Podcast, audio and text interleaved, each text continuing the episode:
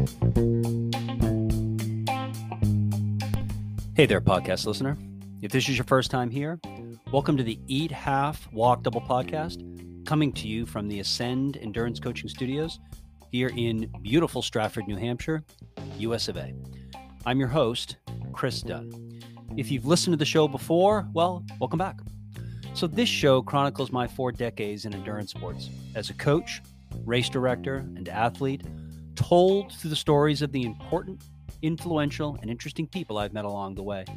While I catch up with friends, colleagues, rivals, clients, and the occasional family member, it's my hope you'll learn a little something about health, fitness, and the secrets to living well along the way.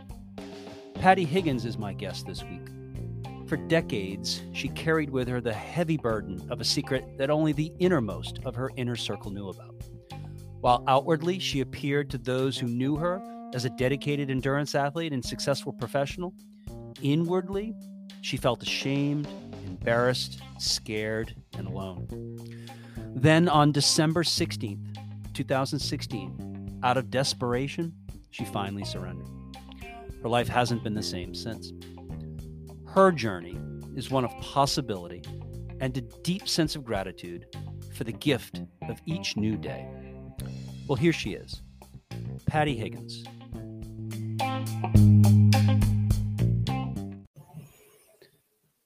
Patty, welcome to the show. Thanks, Chris. Thanks for having me. It's nice to see you. You too. As, as always. Um, you and I are uh, are lucky. Uh, well, perhaps I consider myself lucky. I maybe I shouldn't speak for you, but uh, I feel lucky that I get the opportunity to uh, um, to see you uh, quite frequently. You and I uh, meet once a month virtually.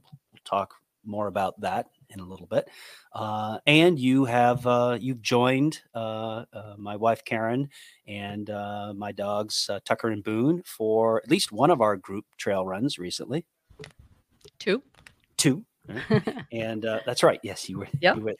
That's right. You were there. This you were there very recently last weekend, um, and uh, and uh hung back and walked with uh, our friend Steph. Yes. So okay, that's yep. right. You you were there indeed.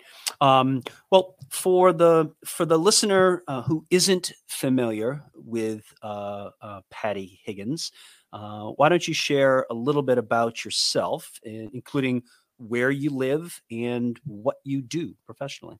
Okay. Um, I live in York, Maine, right now. I'm from Massachusetts, where I lived there probably till about 2010 before moving to Maine. Um, I grew up an athlete. I swam and played uh, tennis competitively up until well, right through college. And then when I had kids, I I still exercised, but it was primarily you know going to the Y, swimming. Um, I I didn't run until later on in life, and um, I had started coaching my kids' swim team at the Salem Y, and um, I was approached by Brandy Dion, who at the time was the wellness um, director, and she had asked if I wanted to get involved in a triathlon training group. Um, so I think I was about 35 back then, early 2000s. And that's where I met um, a group of women who I we started training together every weekend. We did races together. We started off with you know the sprint triathlons and worked our way up to you know most of us have done Ironman races and 22 years later we're still you know we're still best of friends still working out together um, and you know through my through those friends I met a uh, a good friend of mine Jim Logan who um, who had met you I think at a snowshoe race and he was the one who introduced me to to acidotic racing. And um, i had sent you an email you know asking about the group you know i wanted to get in on the on the fun. And um, i sent you an email with my bio and you um, you welcomed me into acidotic racing. And that's where that's when i started doing trail races and um, mostly tra- trail races and i dabbled in some snowshoe races and you know i continued to do triathlon right through. Um, and we we had we we think we had determined that was uh, the late uh, single digit 2000s 2009 or maybe 2010 uh, was when was when you and I um, had our first introduction to each Yep. other. Yeah. Yeah. Yeah. Um, through Jim and and as as uh, I I appreciate you um, mentioning Jim as as as our as our uh, connection point because um, Jim um, Jim was a was a very good friend of acidotic racing. I had met I had met uh, Jim and uh, uh, and Deb Jackson uh, through snowshoe racing initially. Um, Jim was involved with um, a, a- group, uh, a triathlon group, a multi-sport group in the Salem, Massachusetts area, comprehensive racing.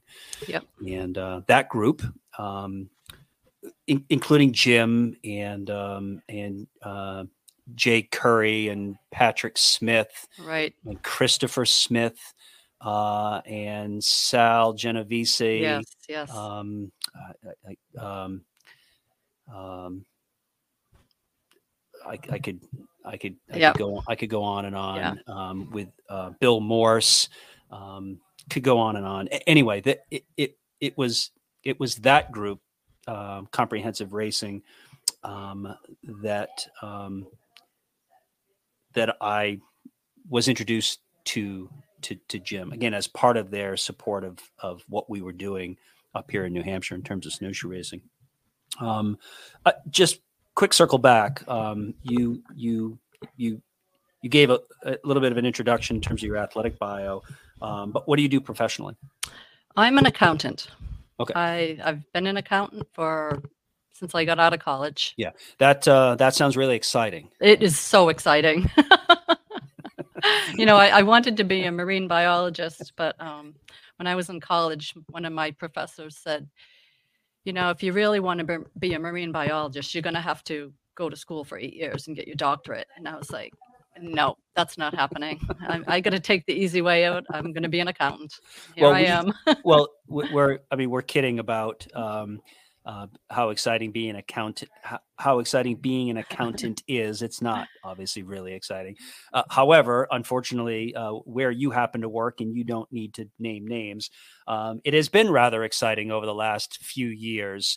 Um, in terms of um, in terms of the in terms of the work environment and just in, Yeah. in in terms of the in terms of the industry that you are in, it has been let's let's just say it's been a challenging time indeed uh, to be in the professional sector that you are Right. in. Right. Um, so while so while while counting beans isn't in and of itself terribly exciting, um, sometimes the places that you work uh, end up being exciting, even if you don't really intend them to.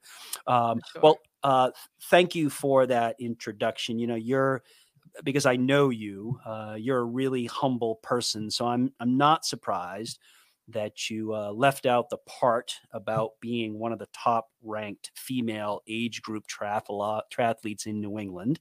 Not surprised you left that out. um, fact is, that's the truth. Uh, you are. Uh, uh, you currently uh, have that uh, distinction. So you you recently returned from St. George, Utah, where you competed in uh, the Ironman 70.3 World Championships. yes. What was that experience like? It was amazing. Um, you know, when I had qualified, I, I had really no intention of even trying to qualify. I had signed up for um, Ironman Wisconsin in 2021. And as part of my training camp, I did Timberman 70.3 in August of 2021. And during, you know, that training for that race, you had told me to hold back, go easy, don't get hurt. You know, your A race is Wisconsin. So, you know, Timberman's just a tune up, work on your transitions. And so, you know, that was my intent.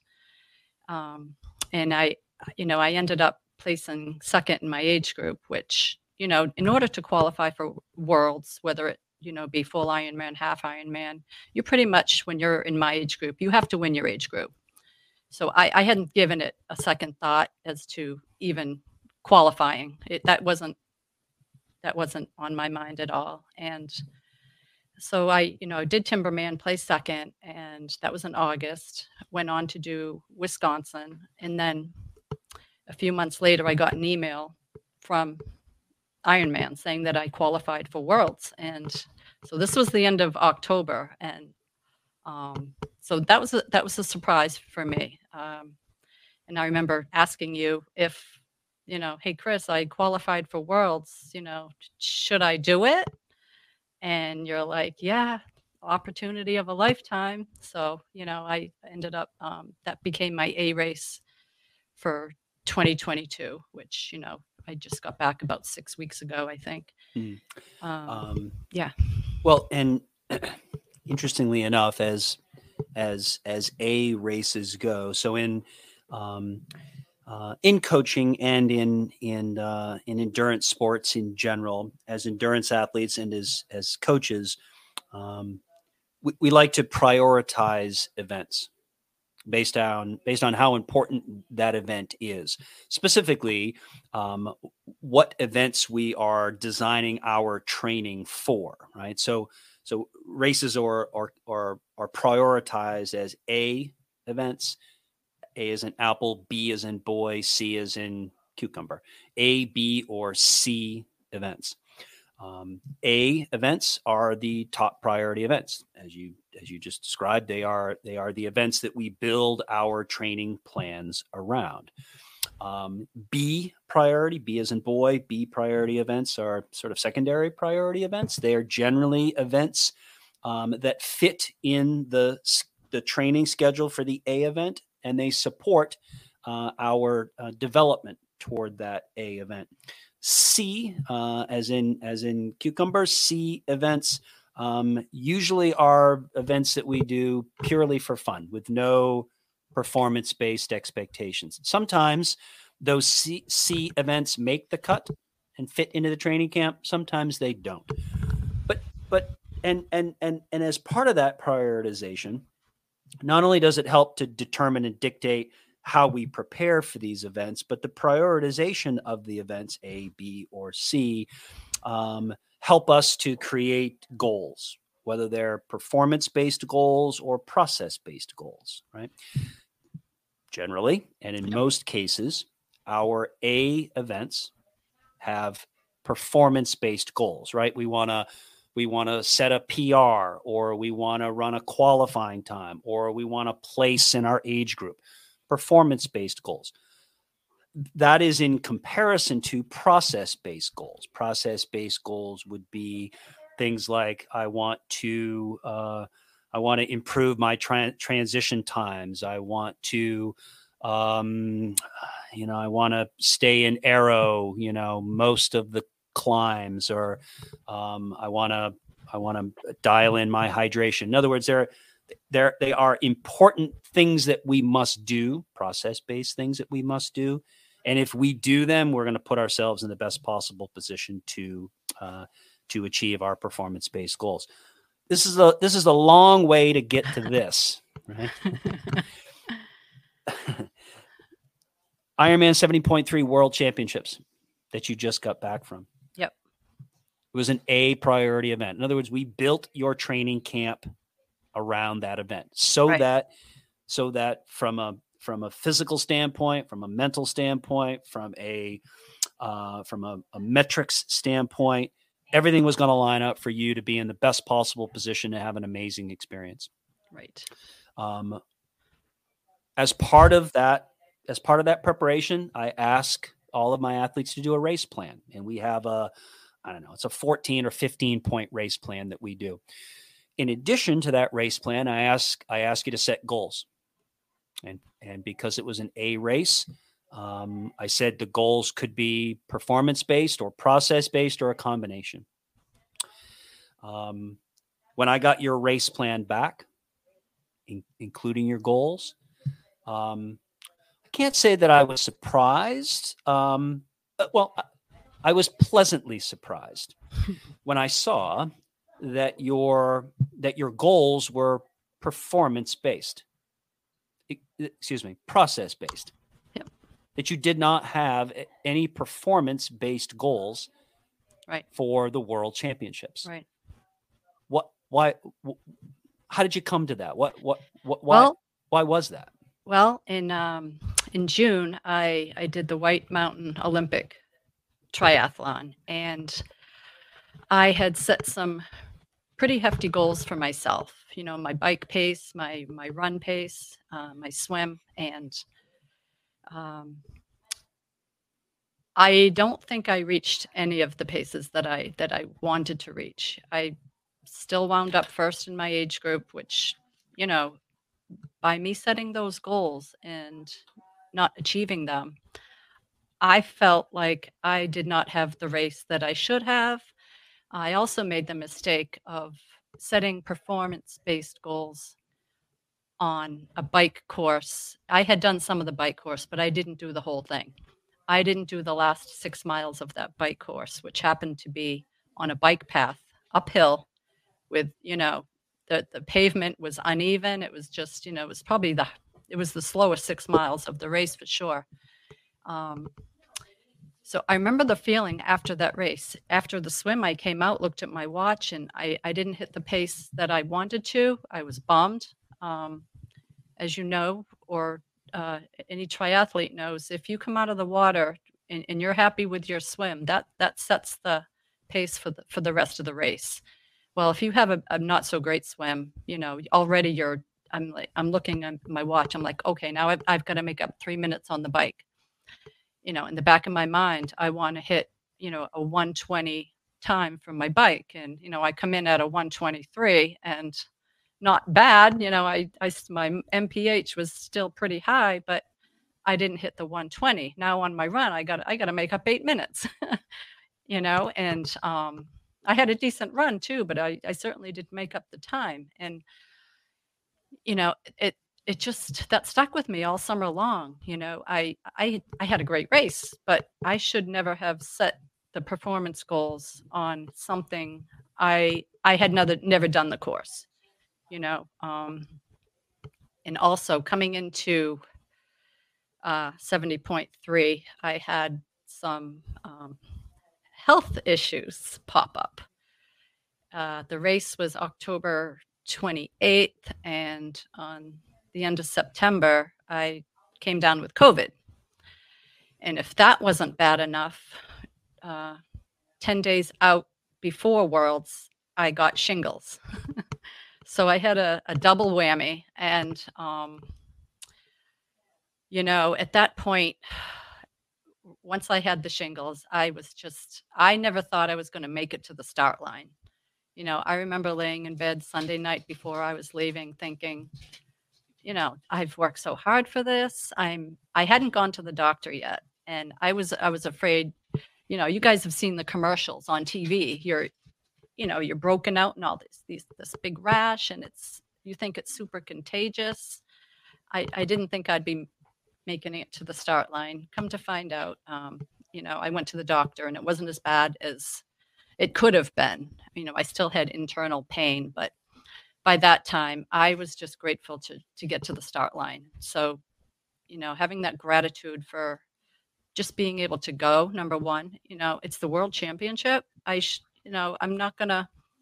Maybe a, a year ago, I would have had you know some hefty performance based goals um, but i just i was just so full of gratitude to get to the start line and i really i had talked to a few people who had done the race last year um, and you know i was told just take it in you know the the scenery is amazing um, and i think going in with that attitude i didn't put any pressure on myself and i really was able to enjoy the race i had my my two daughters came and my friend um, you know, who I had met at that Tri training group 20 years ago. She's been a, a great supporter of mine. And, you know, the four of us went out. We had the best time. It was just so great to have, you know, my girls there with me and Cindy. And um, so I just had more gratitude just to just to go and, and experience the whole thing and be with all those amazing athletes you know, we got to the uh, the swim in the morning, and the the air temperature was 38 degrees. And you know, you're watching these pros, and you know, practicing their swims in the in the cold, cold water, and um, I was just, I was just, you know, my jaw was dropped the whole time. I was just, I was so grateful just to be there.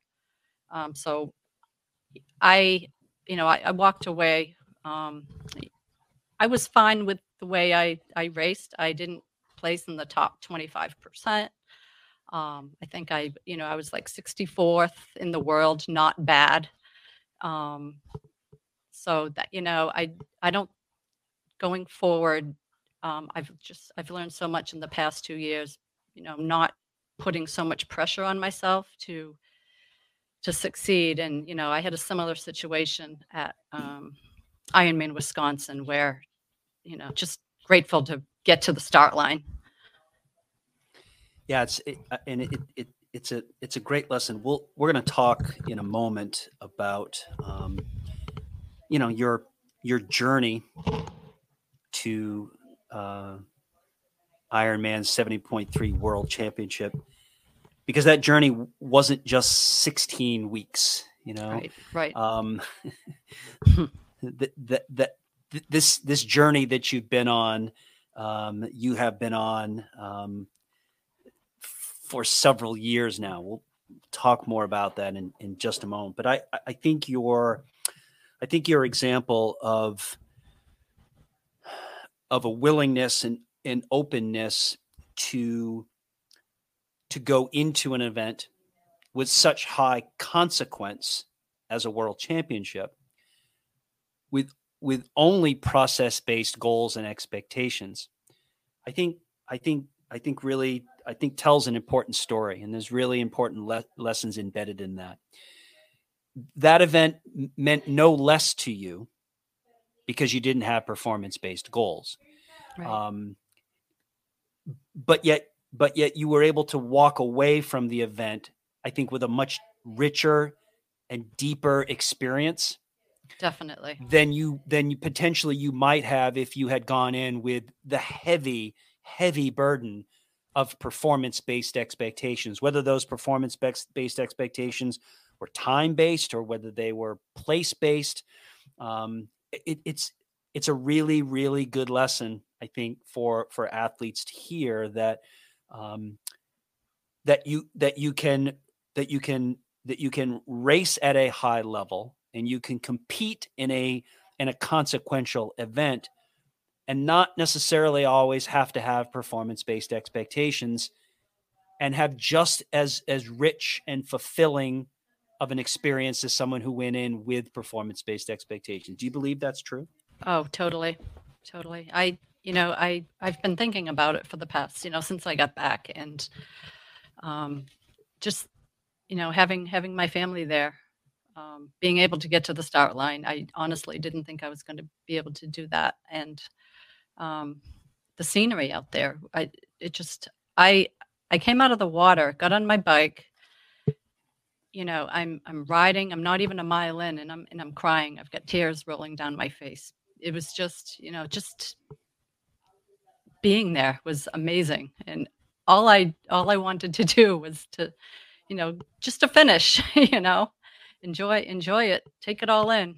but you but you, you've known athletes perhaps you you've even been this athlete in the past who maybe comes out of the water a couple minutes behind their target pace and um, all of a sudden their disposition changes their attitude changes Yes. they begin to press and they begin to stress and next thing you know their world their their world shrinks really their peripheral vision begins to disappear in other words Yeah. in other words that that um, that amazingly breathtaking scenery that you were racing in under those circumstances gets narrowed down to just your wheel in front of you Right. and the pavement underneath your wheel right in other Yeah. words your ability to take in everything else that that the event had to offer to you um, disappears the moment that you the moment that you lose that sense of gratitude and that you begin to press right. towards some arbitrary performance goal, right? Because right, because we're as endurance athletes. I mean, not not every performance goal is arbitrary, but oftentimes they're arbitrary. I mean, Yeah. if you've never raced this course before under these circumstances in this type of training situation, uh, how would you possibly know what you could do for a swim time or a mi- average miles per hour on a bike or a you know a, or a, or a or a total run time or how in the world would you know where you would place uh, in a in a group of Right, elite age exactly. group athletes Right. because you you can't that those things No. are completely the other athlete part is completely out of your out of your control and you know i mean there's so much about race day that that that that is in your control but there's an equal amount that's not in your control as well Yeah. the the the the, the weather the uh, travel circumstances the fact that you had battled those two illnesses anyway i just i think i think your i think your approach of using process based goals at a world championship like i think that's i think that's that that's that breaks the mold like i think people need to hear that because it is possible for a for a high level athlete like you uh to have process based goals at a world championship and still walk away having had the time of their life i mean right. You Yeah. agree that you Oh, agree that oh, you yeah. had the time of your life I did. I it was the it was the best experience I've ever had during a race. Period. So we of course without without without mentioning it, we kind of mentioned it, and that is that um uh, that it, this fact that you and I have worked together um, in a in a coach relationship for uh, for several years now. Um, I want to talk a little bit about how that coach athlete relationship developed because um, the story of how you came to hire me um, in um, in in 2017. Um, how you got there? I mean, that's the story I think of Yep, of this of this podcast. Yeah. But um, but let, let me let me kind of let me let me frame it this way. Let me set you up this way. So you hired me uh, as your coach uh, in in February of 2017. I I actually went Yeah. back into our Yeah. into your Training Peaks account and I looked I looked to see when the when the first sign of my involvement in your training uh, began, and that was February of 2017. Um, something really important happened on December 16th of 2016 that led to that decision. Yep. What was what what happened to you on December 16th of 2016 that that led you to determine that you needed to hire me? That was my um, sobriety date.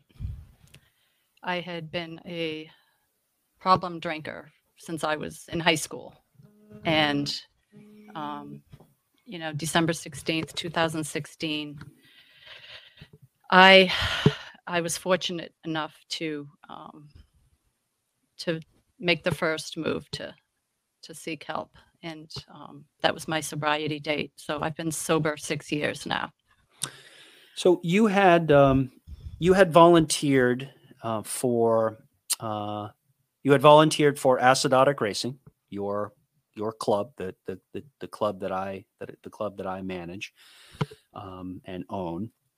You had volunteered for us at the Mount Washington Road Race in Gorham, New Hampshire, in 2016. As part of Yes. that volunteer service, at the Mount Washington Road Race in 2016, um, you uh, you had the opportunity to to take a um, um, Mount Washington Lottery bypass the following year in Yeah. June of 2017. Basically, uh, the way that works, the Mount Washington Road Race here in New Hampshire is held annually every June. Uh, it's an incredibly popular event, and so entry is by uh, either sort of special qualification, you know, finishing and finishing, you know, um, um, finishing in a certain place in your age group, or finishing, you know, a certain place overall, um, and then essentially everybody else is, gets in on a lottery, right? So it's a sort of a lottery system. So it's very, it's a, suffice to say, it's a difficult race to get into. So these Right. these these bypass, meaning you bypass the lottery, you still have to pay the entry fee, but you bypass the lottery. One way that you do that is is through volunteer service. And our, at that time, our club was one of the volunteer clubs for the Mount Washington Road Race. So you volunteered for us in 2016. Um, now, as you said, you you volunteered in 2016 without the intention of ever running the race. You Nope, just wanted never. to help out. It just so Right. happens you were going to get a lottery bypass, and who knows what you were going to do with that? Probably give Right. it to a friend or whatever. Yeah, But yeah, you had no you had you had no intention of doing it No. yourself. absolutely Um, not. uh, so um, in in you said in in 2000 you said on December 16th 2016 that you surrendered out of desperation to the disease of alcoholism that you had that you had had enough. Um, my question to you and you you you you, you sort of alluded to it in in your earlier comment but um, my question is were you a problem drinker from your very first drink? And and if so like how Yeah, how does how does someone know that they're a problem drinker at their Right, very their I mean. I can I can vividly remember my first drink yeah, um and um I I don't remember at that time thinking that I'm a problem drinker. I- Right, right. and I don't mean to sound trite I just no, I how do you know? Well, um, I, I it was my first the first time I drank, and I had uh, gone to a high school dance, and you know I was always a quiet, shy kid, and um, you know the once I had my first sip of alcohol, that that I fit in.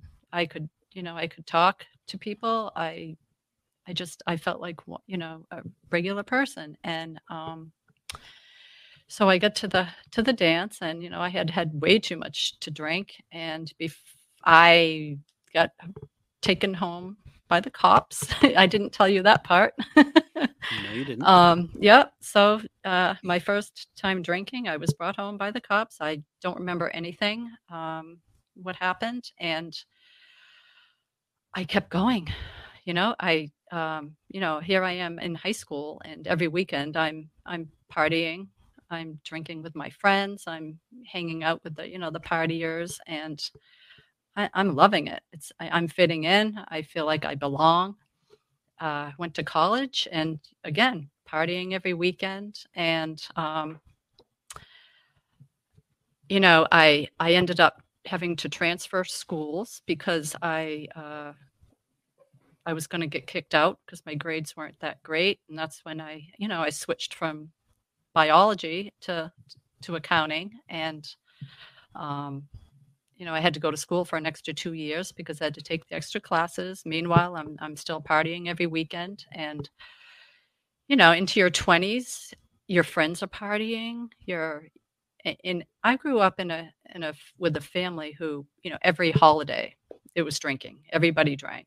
Um, that that's what i knew. And you know after I had kids, I you know I'm still drinking, and um, I can't stop.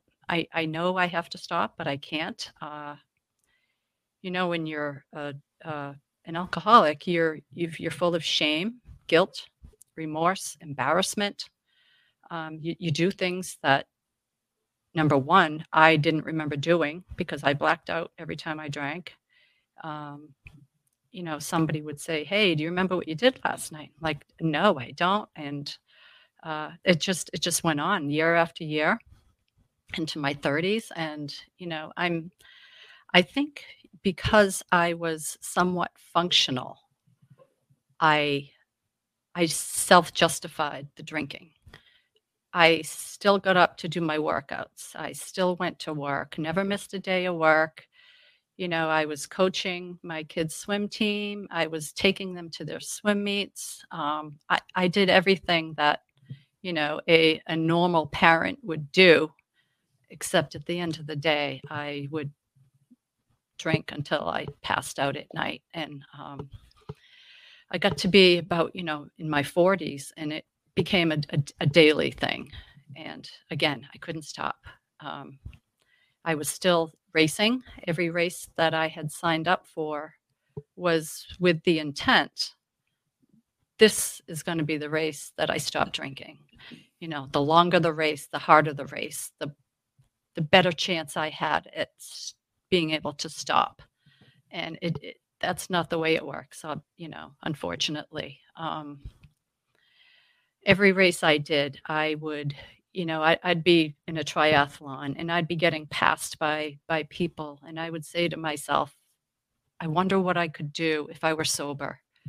Um, and I, at, at one point, I um, I don't know if you recall that uh, website Athlinks, where it would list all of the races that you did, and um, there were races in there that I had no recollection of doing, and you know I didn't.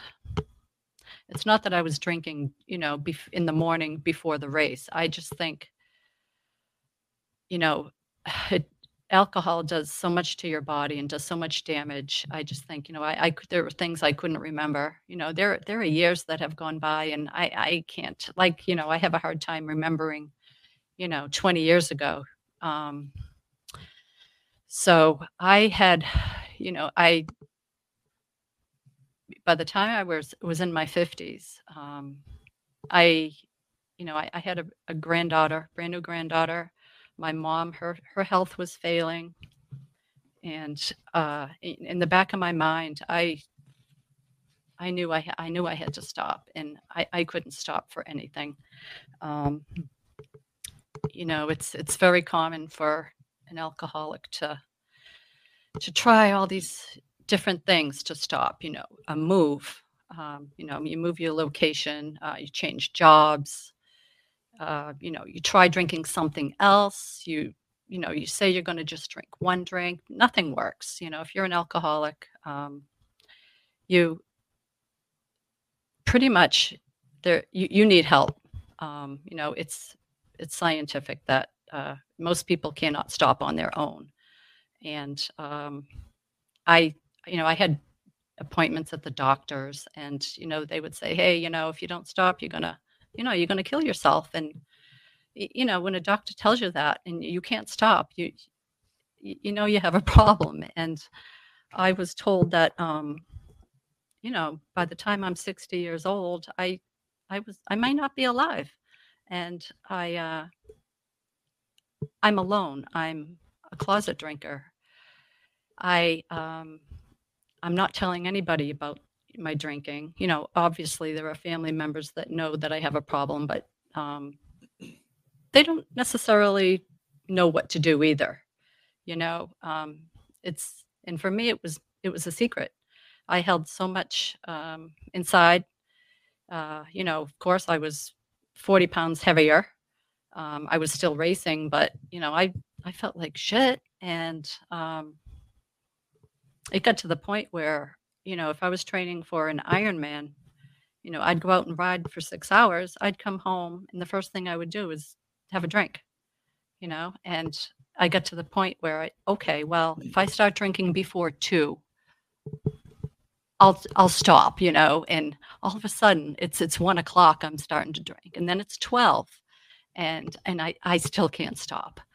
Um, and yeah, you you you had stated uh, I don't mean to interrupt you, but I no. Th- there was something re- really interesting that, that you had said in your uh, in your um, your uh, pre-show stuff that you sent me. You, you, you had stated that you you had the willpower to to get up at 4 a.m. Right. To do your Ironman workouts. Yep. To go to work. Yep. Day in and day out. Yep. But you couldn't stop drinking. Right. So how is it that how is it that you that you had the willpower to remain a, a productive athlete and professional but but you didn't have the willpower to just stop drinking? just stop right. Um i it, it's a disease which you know after being in recovery i have learned a lot about uh, alcoholism. And you know it's not just a an obsession to drink. It's spiritual, mind, physical. Um, you know, with an alcoholic, once you have that first drink, all bets are off. Uh, you can't just have one. Um, so as much as you know, I thought it was about willpower. Here I am, you know, I I can do just about anything, but I can't stop drinking. And um, I I think what really, um, in like I said, in the back of my mind, you know, I, I feared babysitting my granddaughter, you know, on the weekend. What what would ha- what could happen, you know, if if I'm drunk? Um, you know, just taking my dog for a walk you know, having conversations with my mom on the phone and not remembering them. Um, I uh, I know I had um, also told you about, you know, when how I had uh, somebody had planted the seed about recovery, and you know, I had doctors asking me, you know would, would do you want to go to a certain program? You know you should do this you should do that. And i you know i would i would google recovery programs and um you know the the 12 step program you know god and you know all this i was like oh gosh I, I i can't do that. You know there's no way i can i can do that. And um i i got so desperate and it wasn't it wasn't i didn't wake up one morning and say you know today's the day i'm going to stop drinking. I i couldn't do it that way. What i had i, I had um i had gone to a hairdresser you know back in probably 2010 and she was she became a pretty good friend and one day she said to me she said you know today's my 25th anniversary and i thought she meant you know with her husband being married and it was her sobriety, her 25th year of being sober, and I was blown away. I I could not believe that you know this normal woman could not drink for 25 years and i had never i hadn't any idea that she was an alcoholic or that she had a problem. Um, you know and i kept going to her and you know i i wasn't ready. I wasn't ready to to get sober un, until until I had a, you know, a spiritual moment, which to this day I can't explain. Um, I grew up in a household that, you know, there was the, we had there was no religion. We didn't go to church. Uh, you know, my mom was an atheist, and so I didn't have any type of spirituality whatsoever. And you know, that night, December 16th, um, I, I was out walking Willow and, you know, I had some drinks in me. And all of a sudden, I just, out of the blue, I I said I can't do this anymore.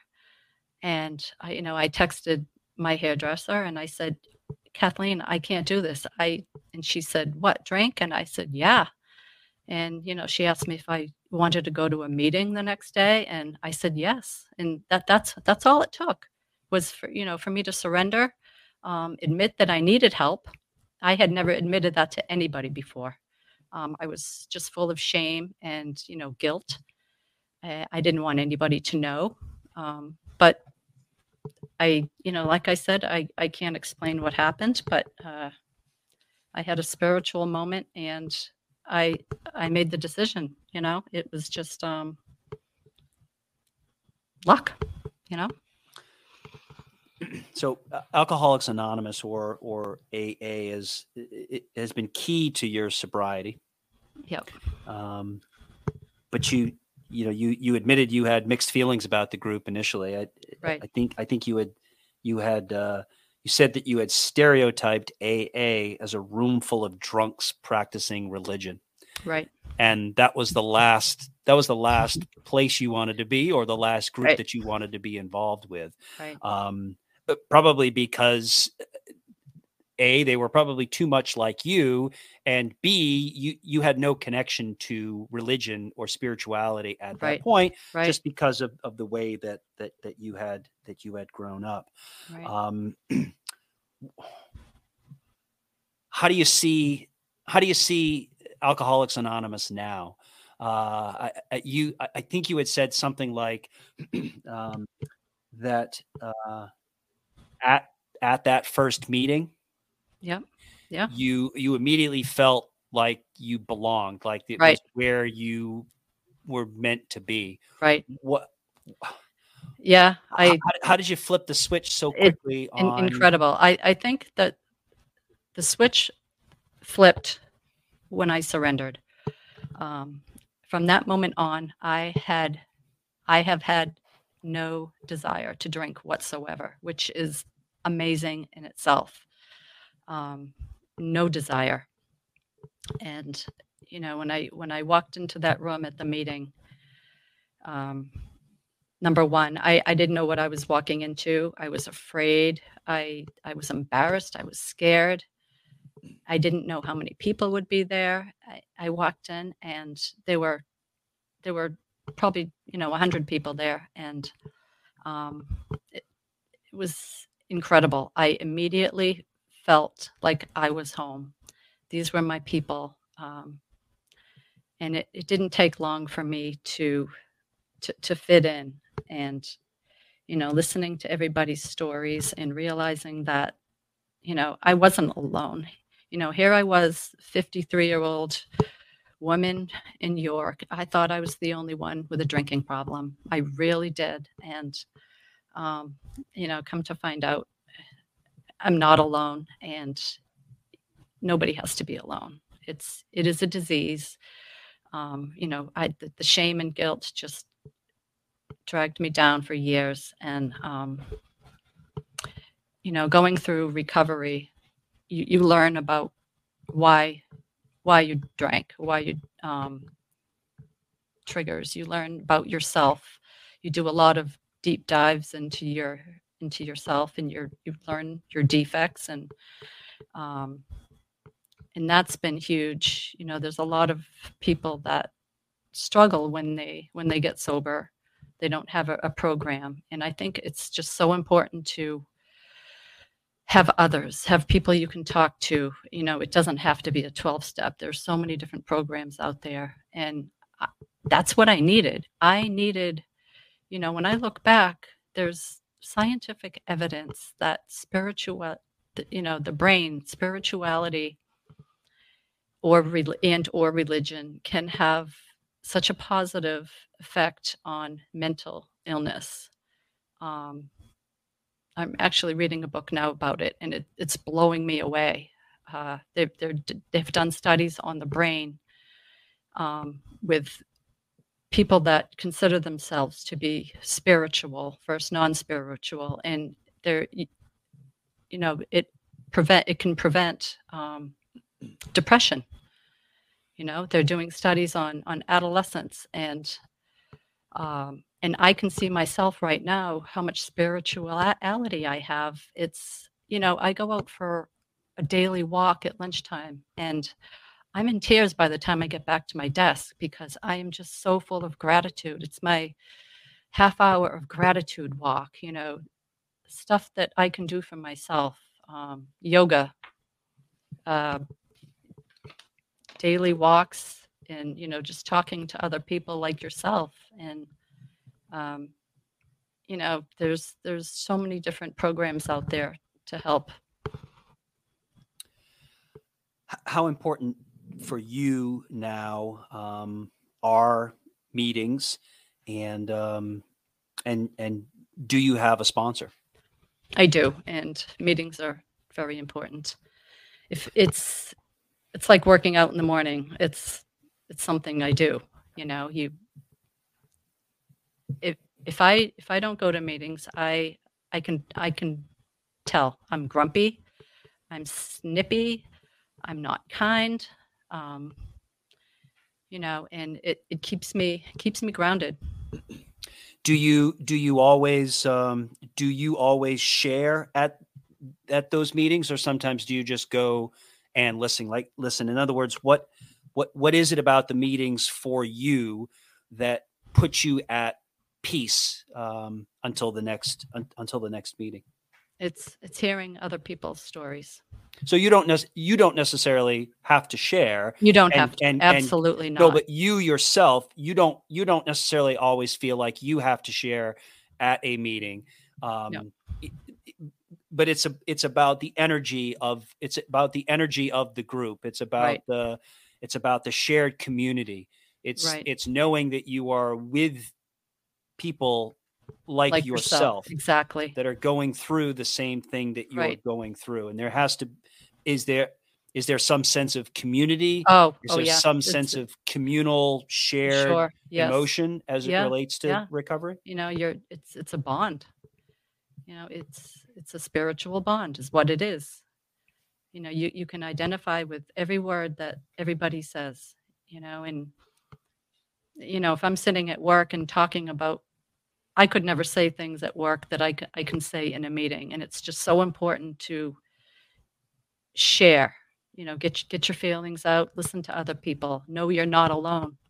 Um, you know and everybody's recovery is different everybody's disease is different. Uh, no two people are the same and you you learn so much about I, I every meeting i go to I, i'm learning something. And i'm you know and when i do share i'm hoping that somebody that i can reach somebody too in some way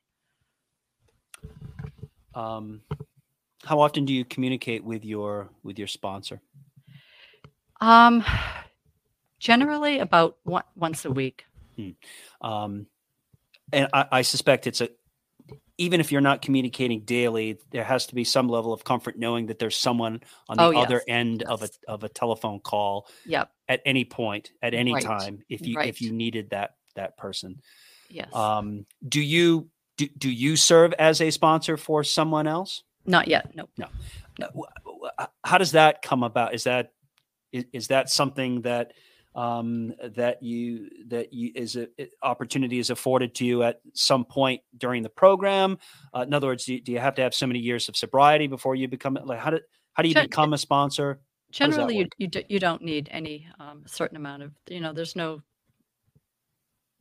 you don't need a certain amount of time of sobriety um, you know usually someone will come up and ask you you know hey would you want to be my sponsor and nobody says no nobody because someone was someone was there for you Right. uh, Oh, yeah. initially right Yep, and, yep. and and and the whole idea is that you know as as you climb the ladder it's important to it's important to turn around and and stick your hand down and Right. help pull someone up as well yeah right? I gotta suspect give that what you get.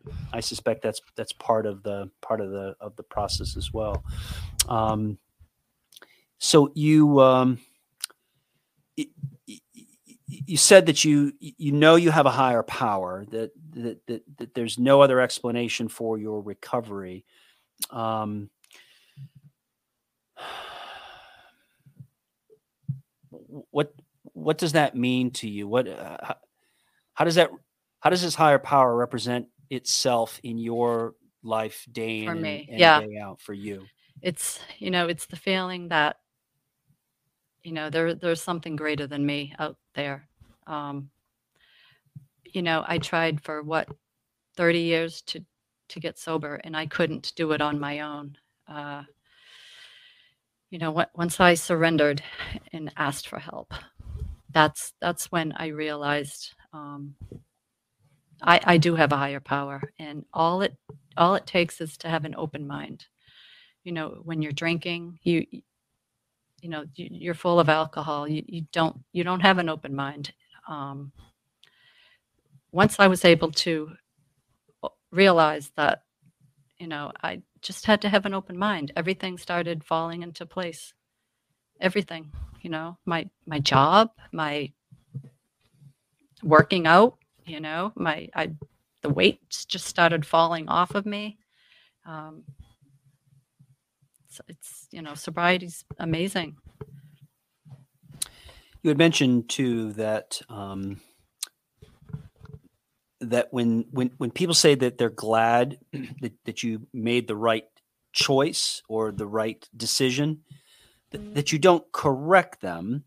Um, but for you, it, it it it wasn't about making the right choice or making the right decision. It was about it was about this higher power entering your life when you surrendered. right Um, uh,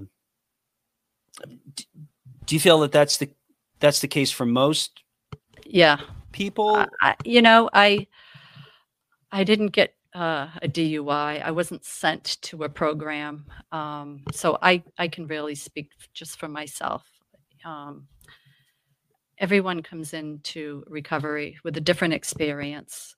I I was very very fortunate um, how I got there. A lot of people struggle with, you know, they they still crave the drink when they come in. I I never had a craving after that night that I surrendered, which which is amazing. So you know, personally for me, that's my higher power coming in. Um, when when I go out for my walk, and you know, I'm thanking, I'm thanking my higher power for letting me go to bed sober, letting me wake up sober, letting me go to to work, letting me do everything. Um, you know, just being grateful for for everything. And a lot of people coming in to sobriety aren't religious or you know may not have any spirituality. I was told use use nature. You know, nature can be your your your higher power. Anything can be your higher power. Just believe that there is something bigger than yourself. You know. So it's it's January of 2017. Yep. And uh I've got you, no self-esteem.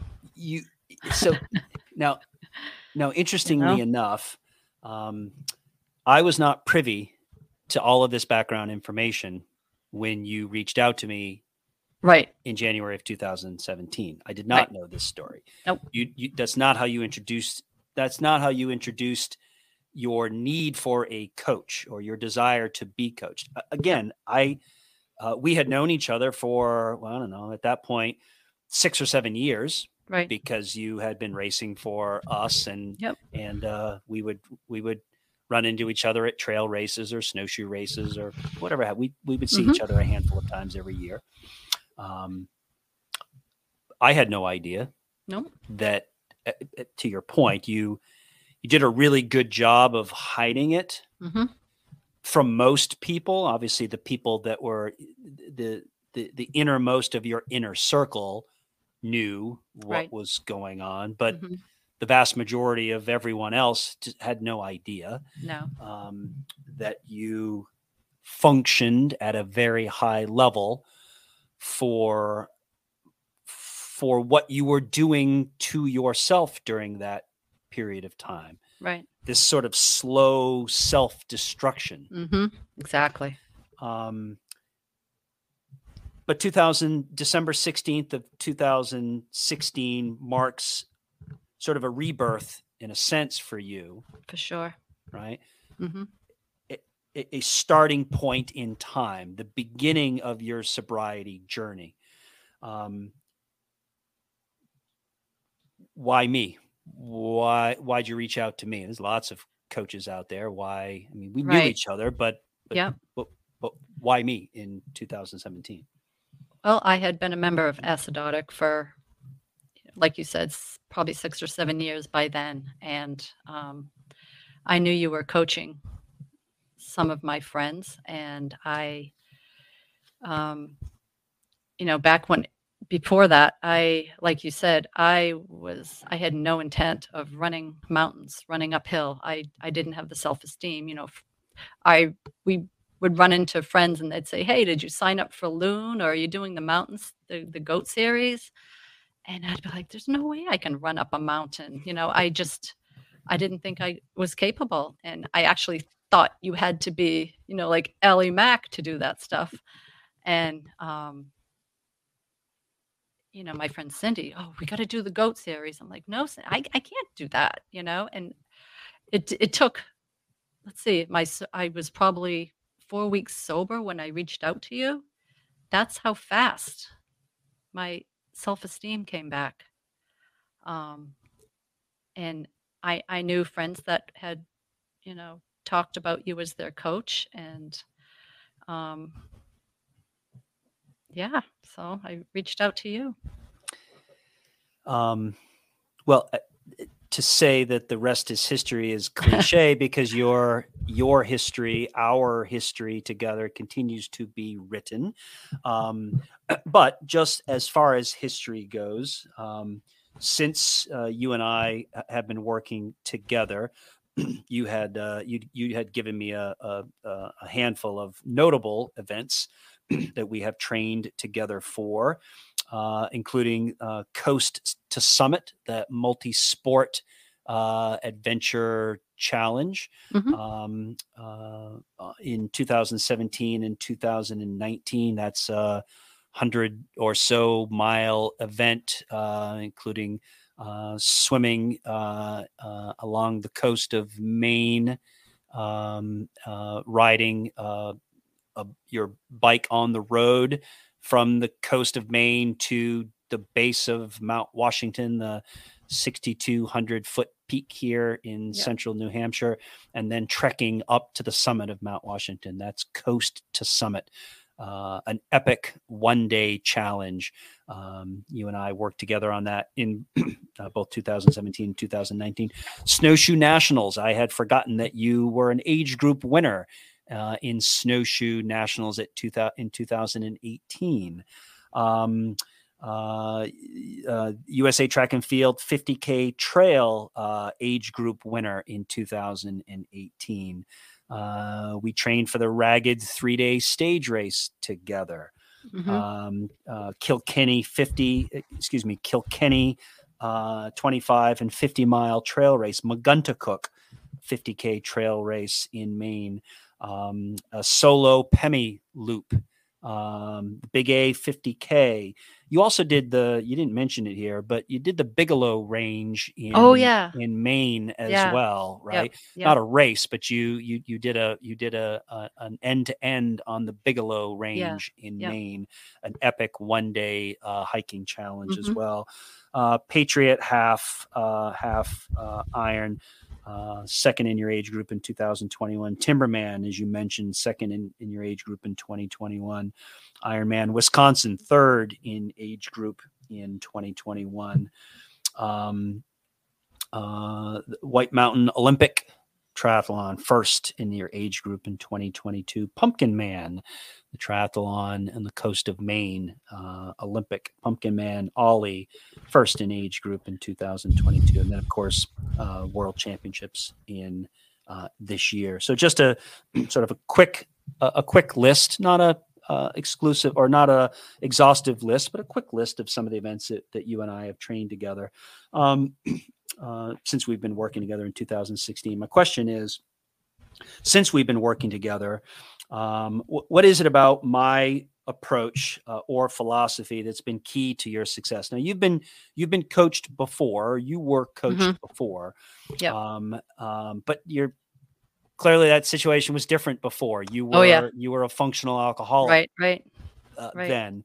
Um, so so it's you know it, and I and I'm not meaning to compare what I do to to to you know what happened with other coaches in the past. That's not the, the spirit of the question. The spirit of the question is, you know, for you in this moment in your life, in this in this in this time in which you are you are you are working through your sobriety. What is it about about my approach or philosophy that's really clicked for you?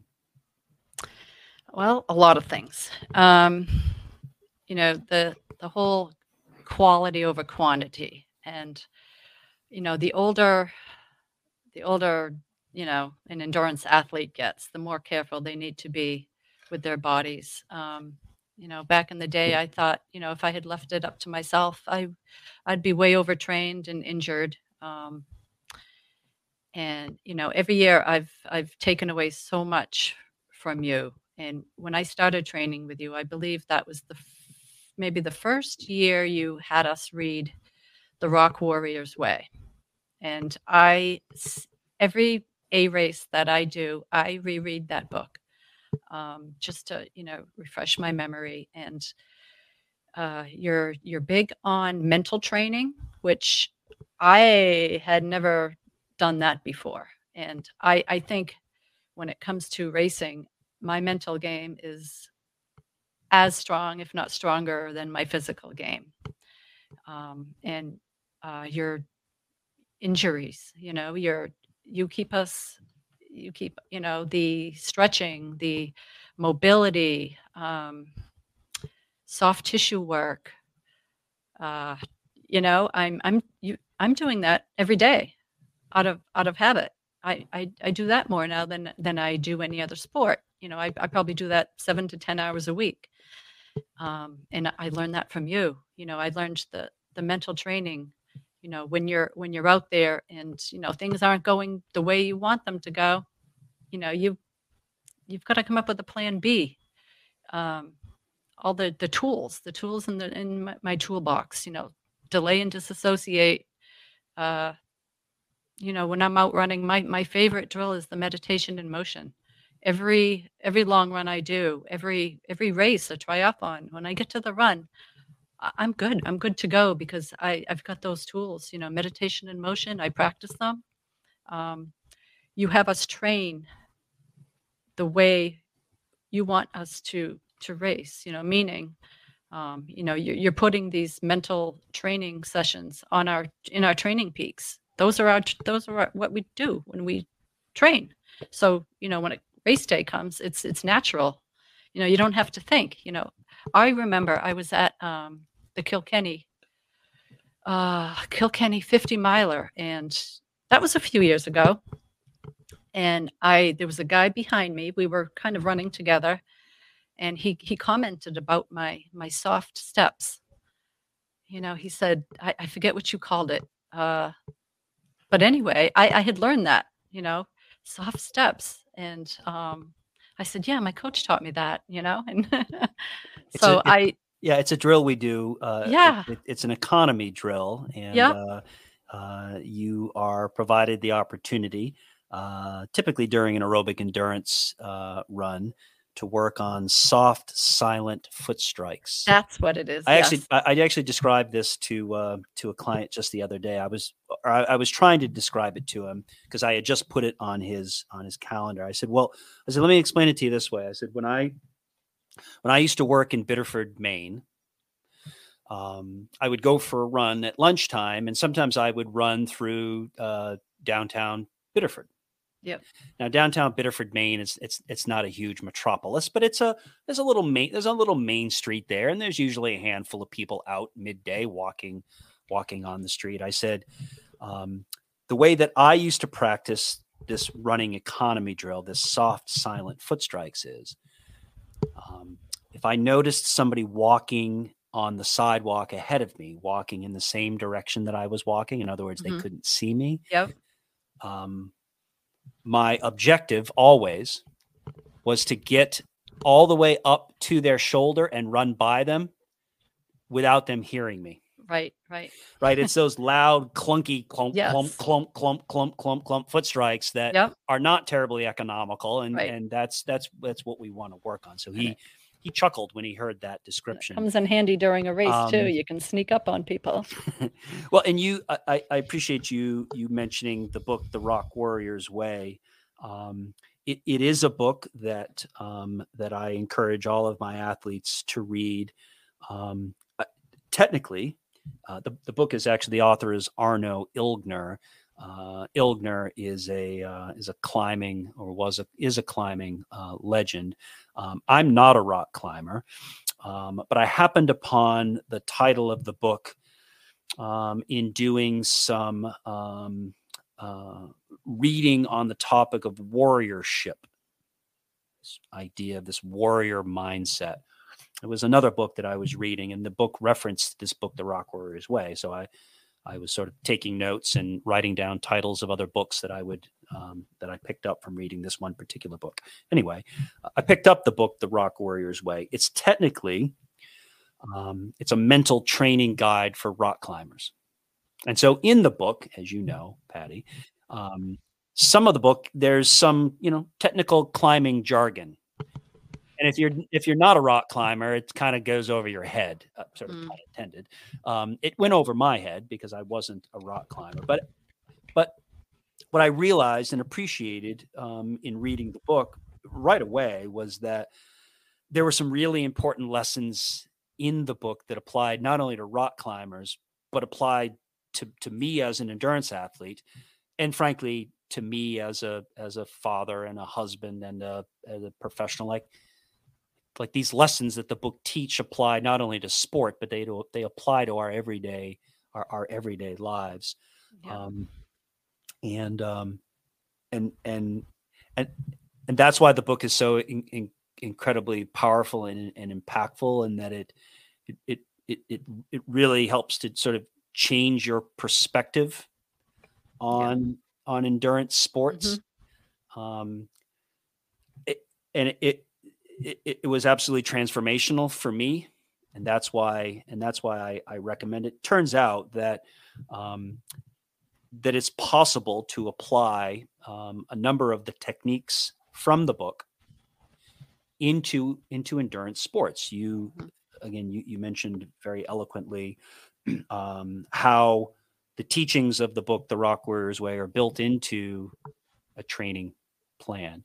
You are provided the opportunity, typically during one of your long training units, whether it's a, a long bike training unit or, or a long run training unit, and by the way, not just for triathletes, but for all endurance athletes, you're provided the opportunity to work on on a particular mental drill. Um, uh, you mentioned too, d- delay and disassociate um, is one of them. Um, this idea that um, when you get to a very challenging point in a training unit, let's say you're at the bottom of a really long, hard, arduous climb, uh, challenging climb, whether it's on the bike or or or whether you're on two feet. Um, and as you're sort of starting up that climb, you somewhere in your head, your your brain starts to tell you that, Patty, you you you can't do this. You're gonna have to you're gonna have to walk. There's no way you can run this entire hill. This drill, this delay and disassociate drill, essentially teaches you to um, recognize that thought but but not to act on that thought immediately in the moment but to delay to say i can walk this hill but i'm not going to walk this hill right now. I'm going to wait or i'm going to hold and i'm going to and i'm going to i'm going to i'm going to think about something else in the moment i'm going to move my thought away from this idea that i cannot do it i'll make the decision about whether i'm going to walk in another moment, but not in this moment. And then the and and and then the meditation in motion. This i this idea that um, that that meditation does not always have to be a static practice. Oftentimes, when we think of meditation classically, we think of of people not in motion, people lying very still or sitting very still and meditating. But as you know, um, it is possible for endurance athletes to meditate during the act of moving. Again, whether it's a whether it's a bike unit or a run unit, by raising your your body awareness. How am I holding my shoulders? What facial expression do I have? Am I clenching my my fists? If I'm on the bike, um, you know, uh, what what what does my pedal technique feel like? How am I sitting on the on the bike? I mean, just this idea of of of raising your body awareness is is this practice we call meditation in motion. And and you clearly um, have have embraced the the mental training aspect, and I I think it has paid it it, it has paid huge dividends for you. Um, yeah. For for sure, and I I know it has has for me as well. Um, I, I think, um, well, maybe most people wouldn't be surprised, but um, because they they they know how much of a savage you are uh, on hills now. It's funny that you uh, that you were you were you were very hesitant to race any mountain races because you didn't feel like you were going to be good enough at it, or that or that you, somehow you had to be especially good at it in order to do it. Um, uh, you you've you've really come a long way in a relatively short period of time as it relates to hills. Uh, I I think hill climbing now is one of your is one of your assets now. It's certainly not a liability. Yeah. Interestingly enough, you have become yeah. you have become an incredibly strong climber. Um, and and you know it's it, it's interesting that uh, you know that that monthly when we do our uh, our our our monthly performance review and we do our our Zoom call as, as part of our coaching, um, we uh, we, we take a look at your activity pattern. Um, because you're not you don't train for you don't train for races 12 months out of the year. I mean, right. we only train, we're only in a in an organized training camp for a, a 12 to 16 week period of time, right? Yeah. Um, outside of that 12 or 16 week window leading up to an A event, um, we are in a we're in a general activity phase. Right? We're not training, we're in a general activity phase. And in a general activity phase, um, the only training units that are planned for you are three strength units. Right. Um, now, would you agree? I mean, you, you you mentioned you mentioned the mental training, you mentioned the soft tissue work. Um, would you also agree that that the strength training has been a, a significant force multiplier for you as it relates to your performance and success? I mean, we oh, yeah. again, I just for rattled sure. off. For I just sure. rattled off all of these uh, successful events you've had. Do, do, yep. do, you think do you think strength work has oh, been oh, yeah. key yeah. for you? Yeah, I uh, you know, prior to working with you, I never did any strength work. Um, and you know, once I started with you, I I don't know, six years I've I've come a long way. Um, but it's definitely, you know, the strength work has so much to do with it. It's the consistency too. Um, you know, I'm not doing strength work, you know, a few days a week, a couple months of the year. I'm I'm doing it consistently, pretty much. Um, you know, three days in the off season, two days maybe in season. Uh, you know, focusing on my sport specific muscle groups. You know, the legs, lower body. Um, you know, a lot of you know squat type of exercises. Um, you know, a lot of dry land for this the swimming portion. Um, injury prevention is huge. You know, just using muscles that you don't always use, which you know can help you with your running or your your biking. Um, I had a history of injuries, hamstring, um, calf, everything. You know, glute, and uh, you know when I started working with you, the injuries, you know, my injuries, um, I got injured a lot less. And over the past year, you know, you've had, you did the self assessment with me, which is, you know, pretty much a video of, you know, my overhead functional functionality, my mobility. And um, after, you know, your suggestions and exercises that I've been working on for a year, um, I think last year was the first year that I made it without any injuries. And at, at my age, you know, that's that's pretty good. Yeah, let, well let's let's let's mention that, right? Because um next year uh is uh well, it's kind of a monumental year uh in yeah. in terms of birthdays. Uh what how old will you be uh next year? 2000 I will be 60 and 60 you know, I think only us age group athletes appreciate moving up to uh, the next age group you know correct right because yeah it's all well it's always it's always an advantage to race at the lower end of the right, of the age right. group than at the upper end of the age group in terms of age yeah. um would would you say that that at 59 years of age at nearly 60 years of age that you are as fit now as you have ever been yes, I would say I'm more fit. Um, I'm stronger. Uh, I, I was, you know, I can, I don't, you know, I was putting the weights on the angled leg press this morning, and you know, I'm putting 320 pounds on there now, and I was at 76 years ago. You know, so I've, um, you know, there's that, and then my running. Uh, you know, my speed, I was a 10 before I started with you. I don't even think I was a 10 minute miler.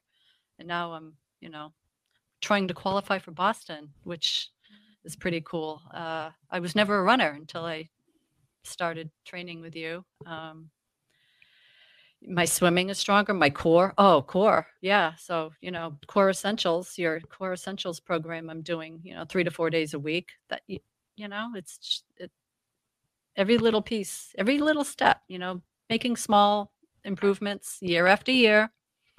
You know, they become habits. And, you know, that's how I feel when I've been working with you. I've picked up a lot of little things along the way that I continue to do.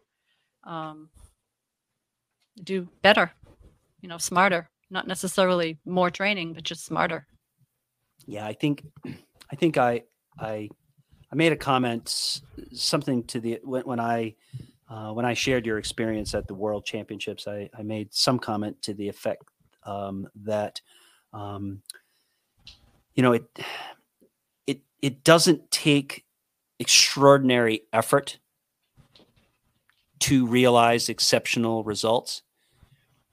It takes consistent, exceptional effort in in in the ordinary moments, in the everyday moments, in the little things, right? Right. Right. Um, because it, because I I think oftentimes people, some people might look at your success and think, well, there's no possible way that I could that I could get sober and that I could I could qualify for a world championship. Like how, like, like the thought of that just is. I mean, it's an extraordinary. I mean, when you when you step back and you look at it, the journey through the journey the journey through sobriety and this this amazing physical transformation. I mean, it really is extraordinary.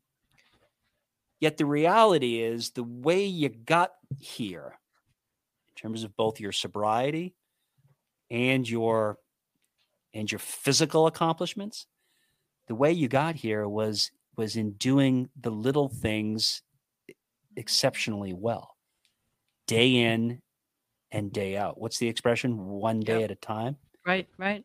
Yeah, Yep. do, Exactly. do you do you agree with that that I, that yeah. how you got here patty was not because of one amazingly heroic effort no, absolutely. but rather in hundreds of thousands of Yes. small Yes. moments that you conquered Yep, yep. You know, to to compare now to six years ago, you know, you've got it's like compa- comparing apples and oranges. You know, um, but making those small steps along the way, you know, you, you can see, I can see the pattern, you know, of myself improving and you know all these different aspects. Um, I didn't make any huge changes you know i didn't you know i didn't wake up one day and say hey you know um, i i, I want to run a marathon chris do you want to train me for six months you know make all that quick improvement? You know when you do something like that that quick um, you know chances are at the end of that six months you're you've burnt yourself out you're done. Um, it's and that's another thing you know i'm a process journey driven person. Um, sometimes i think i sign up for an ironman race to do the 16 weeks of training you know? I i i love i love the process i love the journey i i it's you know when i was drinking all i wanted to do was to wake up sober and go to bed sober. That's all i wanted you know? And now i can do that daily. I jump out of bed now. You know i'm i'm just so happy that i can jump out of bed and do what i love to do um, everything i do. You know i'm i'm just so grateful that i can be, do it sober. So I, I Uh, think gratitude is just you know that's that's another thing with me. I'm again i can start crying on the drop of a dime when i start talking about how grateful i am but um yeah so you know i'm i'm journey driven and i, I do have a tough time in the off season. Uh deciding what to do you know this morning i'm like do i run? Do i swim? Do i bike? I i need i need a plan and i i need it now. you yeah you you you also have a, a, a difficult time uh, dialing back your uh, very consistent activity pattern. You and i talk about this all the time. Um, I, it, it's not uncommon for you uh, during a general activity phase like you are in now um, to put in 14 15 hours of activity a week now it's not Right. training because w- right now we're in a general activity phase. You're not training for anything, um, but you are you are routinely and consistently active. I actually have to put limits on you in terms of the total number of hours of activity per week. Right. Um, I never force you to take a non-active day. Um, but I do have to sometimes put limits on the total amount of activity that you do in a, in a general activity phase. Um, w- with respect to consistency, um, do you- off the top of your head, do you remember the last time that you took a non-active day, No, an and I absolute zero day? no, and I don't think I could. Um, Yeah. I not because I'm trying to outdo myself, but for my own mental health, you know, it's like it's if, if I don't do it, I'm going to feel off. And I don't like that feeling. You know, it's the oh I ah damn, you know, what's wrong? Oh, I didn't exercise today. I you know, the the best thing for me mentally, physically, spiritually is getting my workout done in the morning. That that sets the course for the rest of the day. And I don't have to do anything hard. It just, you know, can be a an easy swim, you know, just just something. I have to do something or I just I don't feel myself. Well, we've we've we've talked about you and I have talked about this. Um, uh, I mean, I'm I I am I am very much a proponent of regular and consistent physical activity. I mean, for me me personally, I um, in another week or so, I'm coming up on on uh, three years Oh. of daily physical activity without missing a day. Um, a- again, not because I'm intentionally you know, trying to, you know, pull off some sort of streak, but because Yeah. I, I feel like I need to move every day. And you and I have had this conversation because um, you, like me, uh, need daily physical activity. It's something that's important to you. Mhm. One of the things we have talked about, though, that's been key for you in terms of not physically or mentally breaking down. Again, you haven't taken a non exercise day in a couple of years. Yeah. Um, the key to that, I think, has been two keys to that.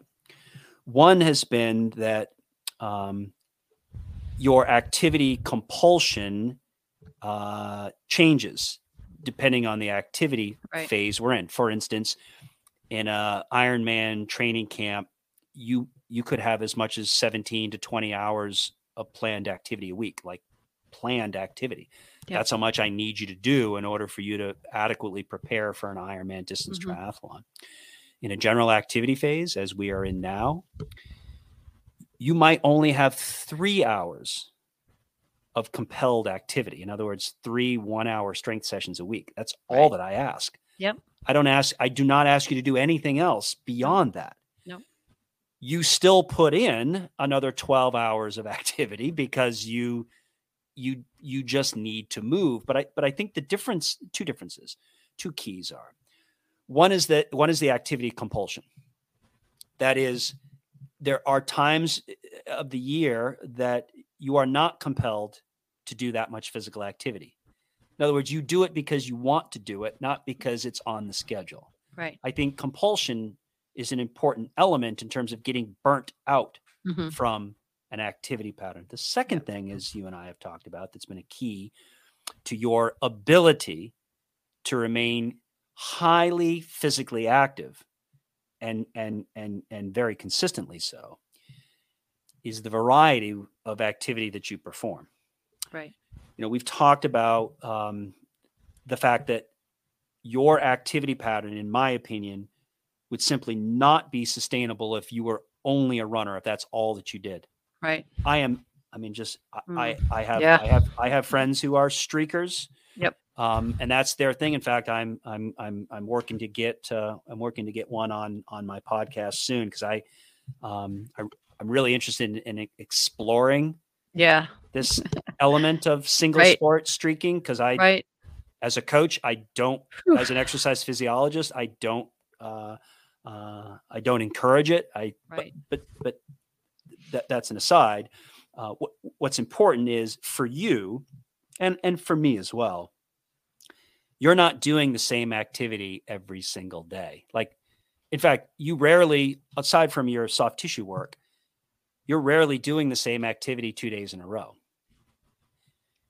Yeah. The high degree of activity variety for you, I think, has been key to your ability to remain physically active in a in a highly consistent manner. Would you agree with that? Oh, yes. And, you know, even next year, I've got, you know, my big races are, you know, triathlon. You know, my my big race, um, Ironman Lake Placid in July, and then I'm going into Cook training. So, you know, I'm going to be focused on triathlon for, you know, five months or whatever, and then I'll be trail running for a few months. So, and, and that keeps me fresh too.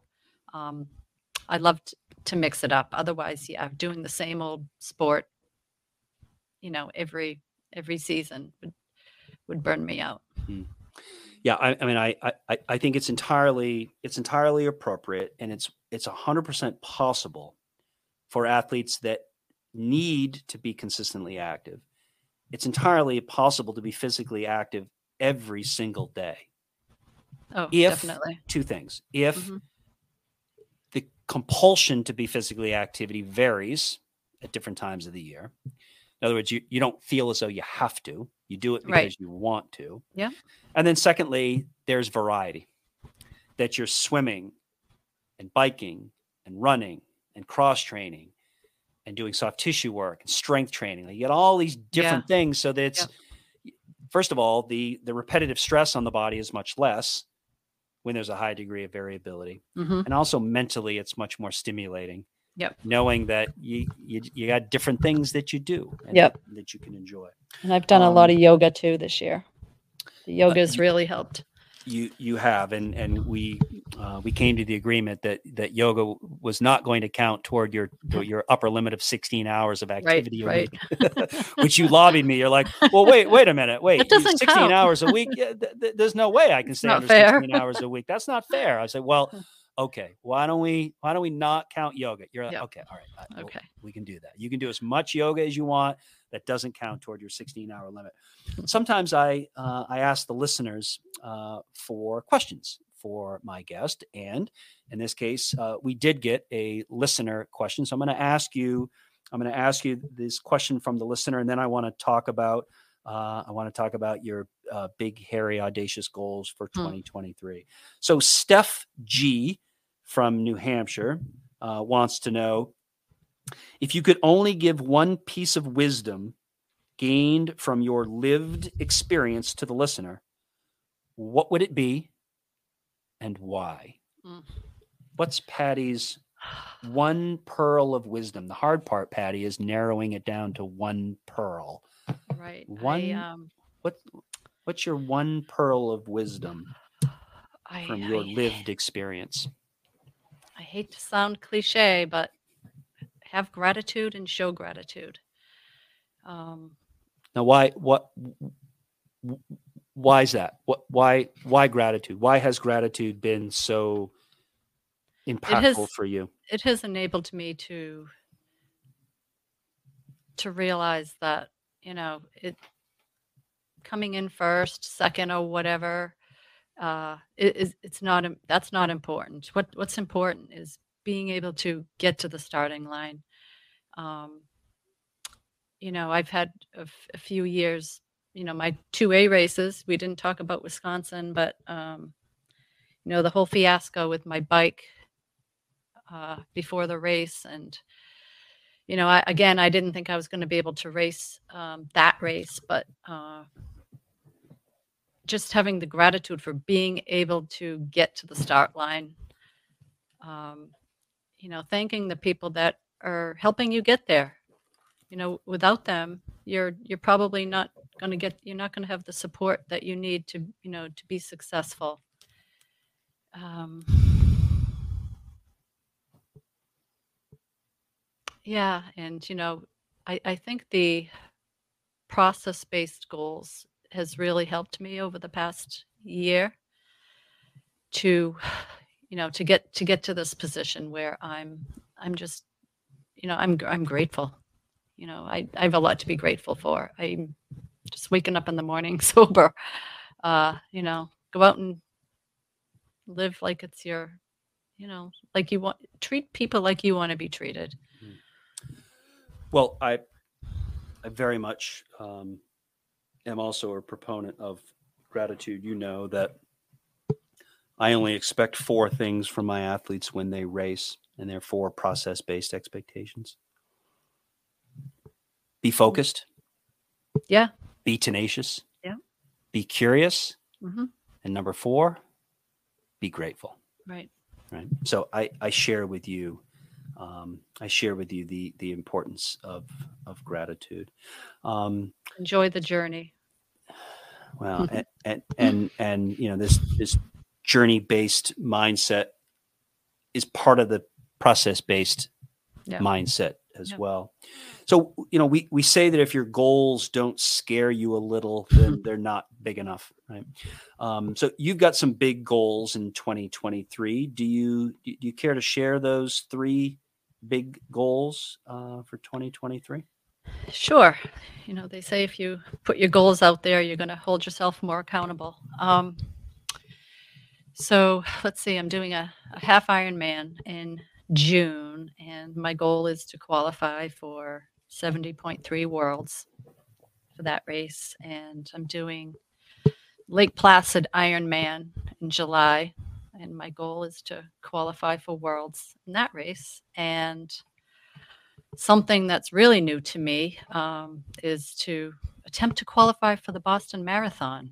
I, you know, over the past 20 years, I'd everyone would ask me, "Oh, you're running Boston? You're running Boston?" And I'd be like, "No, I can't run Boston. I'm not fast enough." Or, you know, I I'm I can't raise ten thousand dollars. And um, over the past few years, Chris, working with you, I've I've become a runner which just blows my mind.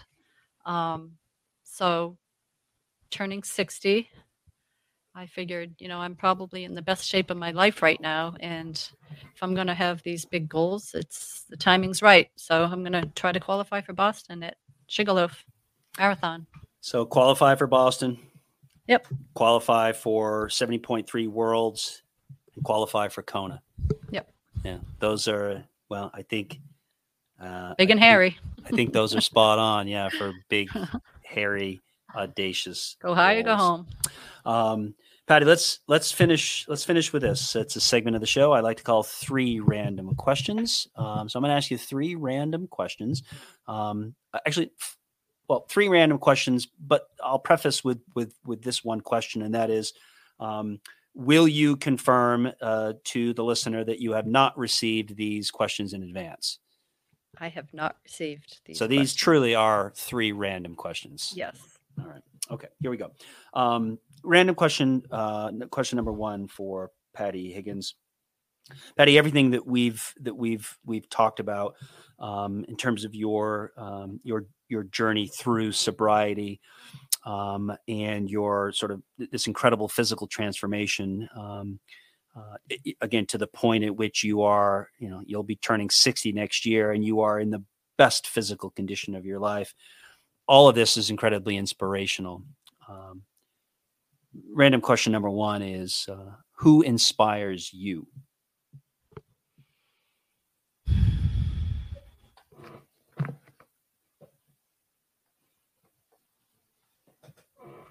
Hmm.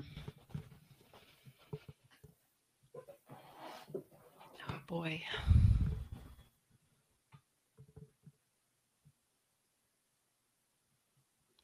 You know, I, w- I would have to say um, my a sponsor of mine, um, Kathleen. Yeah, she um, and you know she's done a, a lot of things in her I in, is it supposed to be somebody everybody knows or can I no, no This is, okay this is this is this is the Yeah. person that inspires you. This So- person can be this person can be totally ordinary, or it can be the Yep. most famous So, person in the world. It's it's you know I've, it's, this I've person is yours. you know she's helped me through she's helped me get to where I am today and um you know as a so- sober woman just you know the woman of dig- I, I think yeah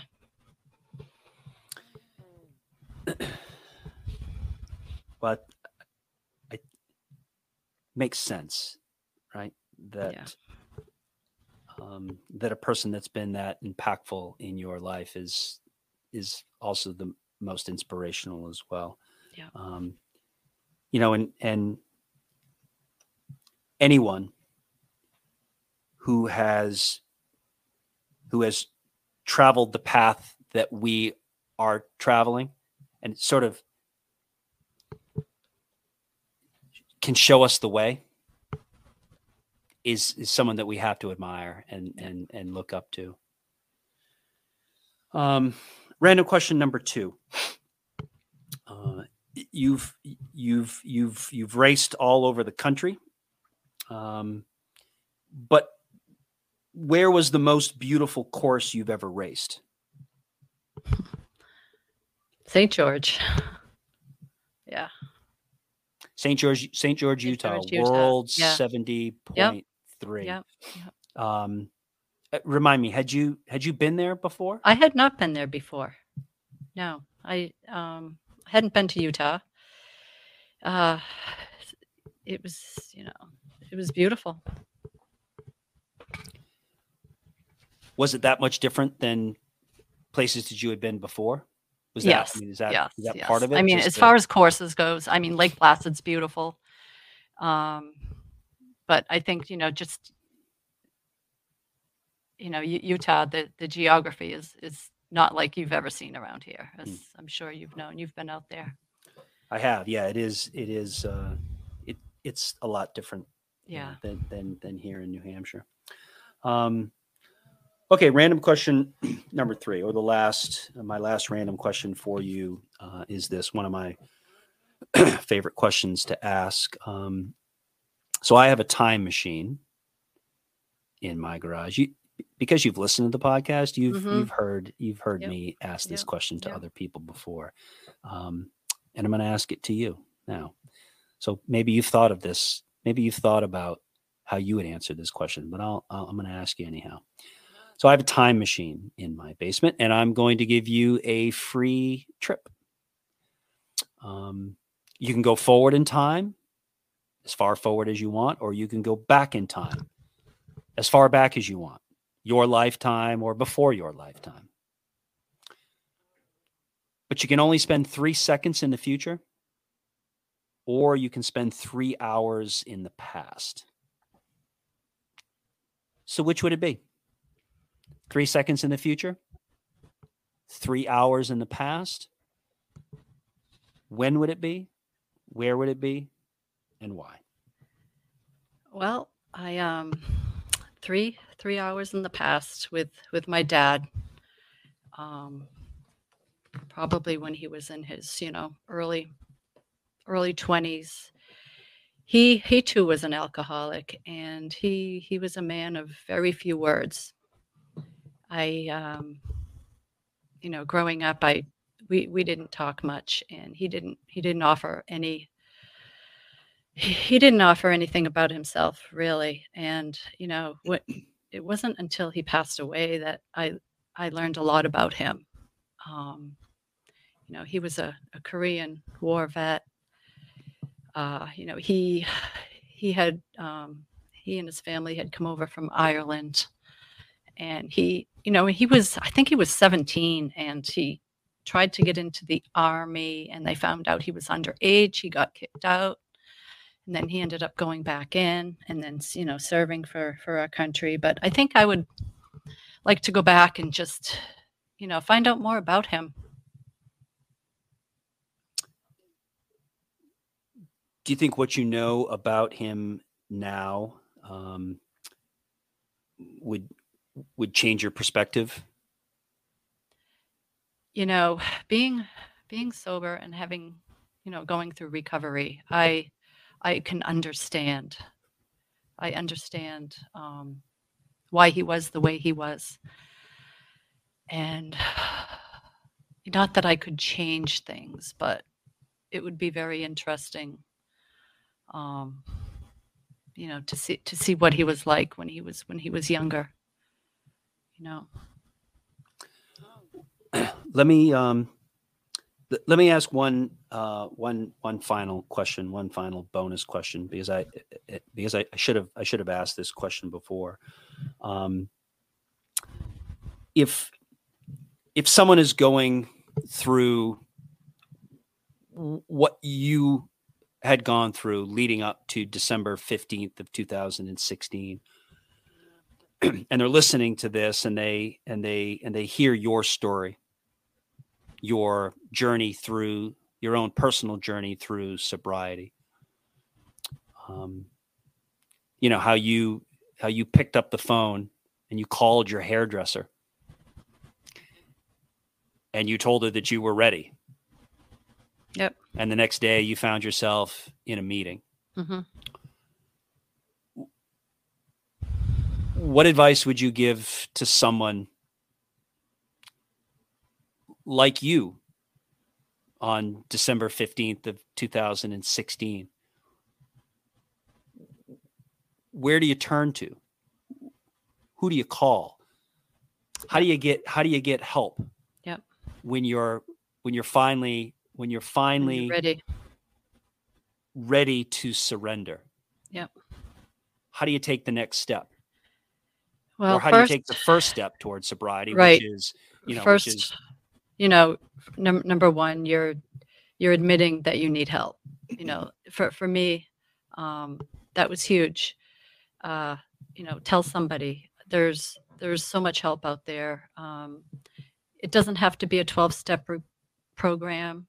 Uh, if there are so many different um, resources out there, and know that you're you're not alone. Don't blame yourself. Um, you can recover. You uh, you know you can you can work through the, your problems. Um, you know, when I first, it was funny. I remember, you know, going to the a doctor and her saying to me, "I'd be curious to find out why you drink."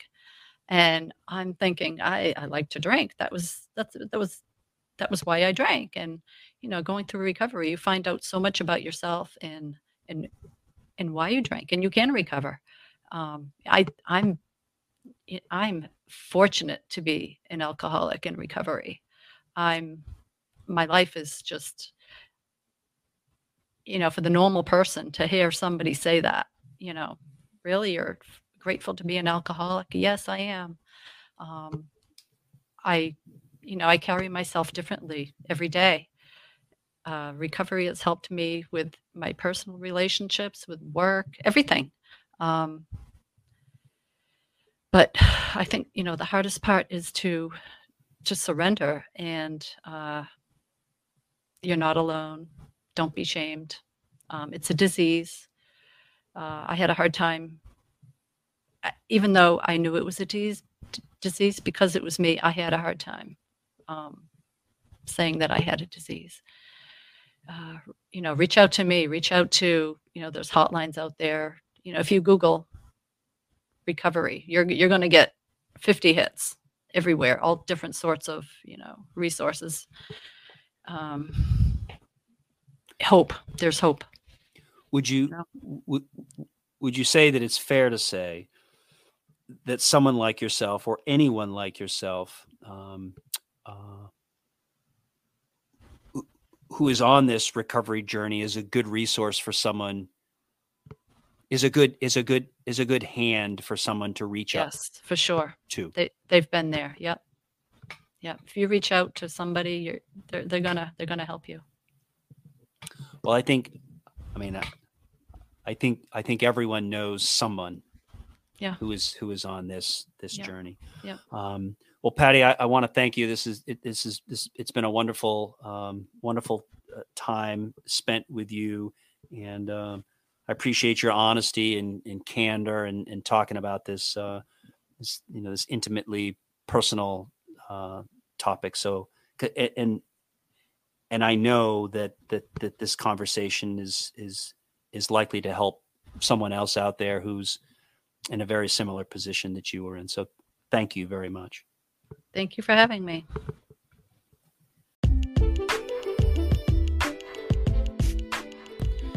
It is said that gratitude drives happiness, Happiness boosts productivity. Productivity reveals mastery. And mastery inspires the world. Patty is the living example of this truth. For her, gratitude is not a spontaneous feeling, but rather a conscious practice. Once again, you've been listening to the Eat Half Walk Double podcast. If you enjoyed what you heard, please circle back to your homepage and click the follow button to stay up to date with all the new content. And of course, if you really enjoyed the show, please consider sharing it with your friends. I'll be posting some supporting media on my Twitter account at Coach Chris J. Dunn and on the show's Facebook page at Eat Half Walk Double. So make sure to check that out. And lastly, remember the secret to living well and longer is to eat half, walk double, laugh triple, and love without measure. Until next time.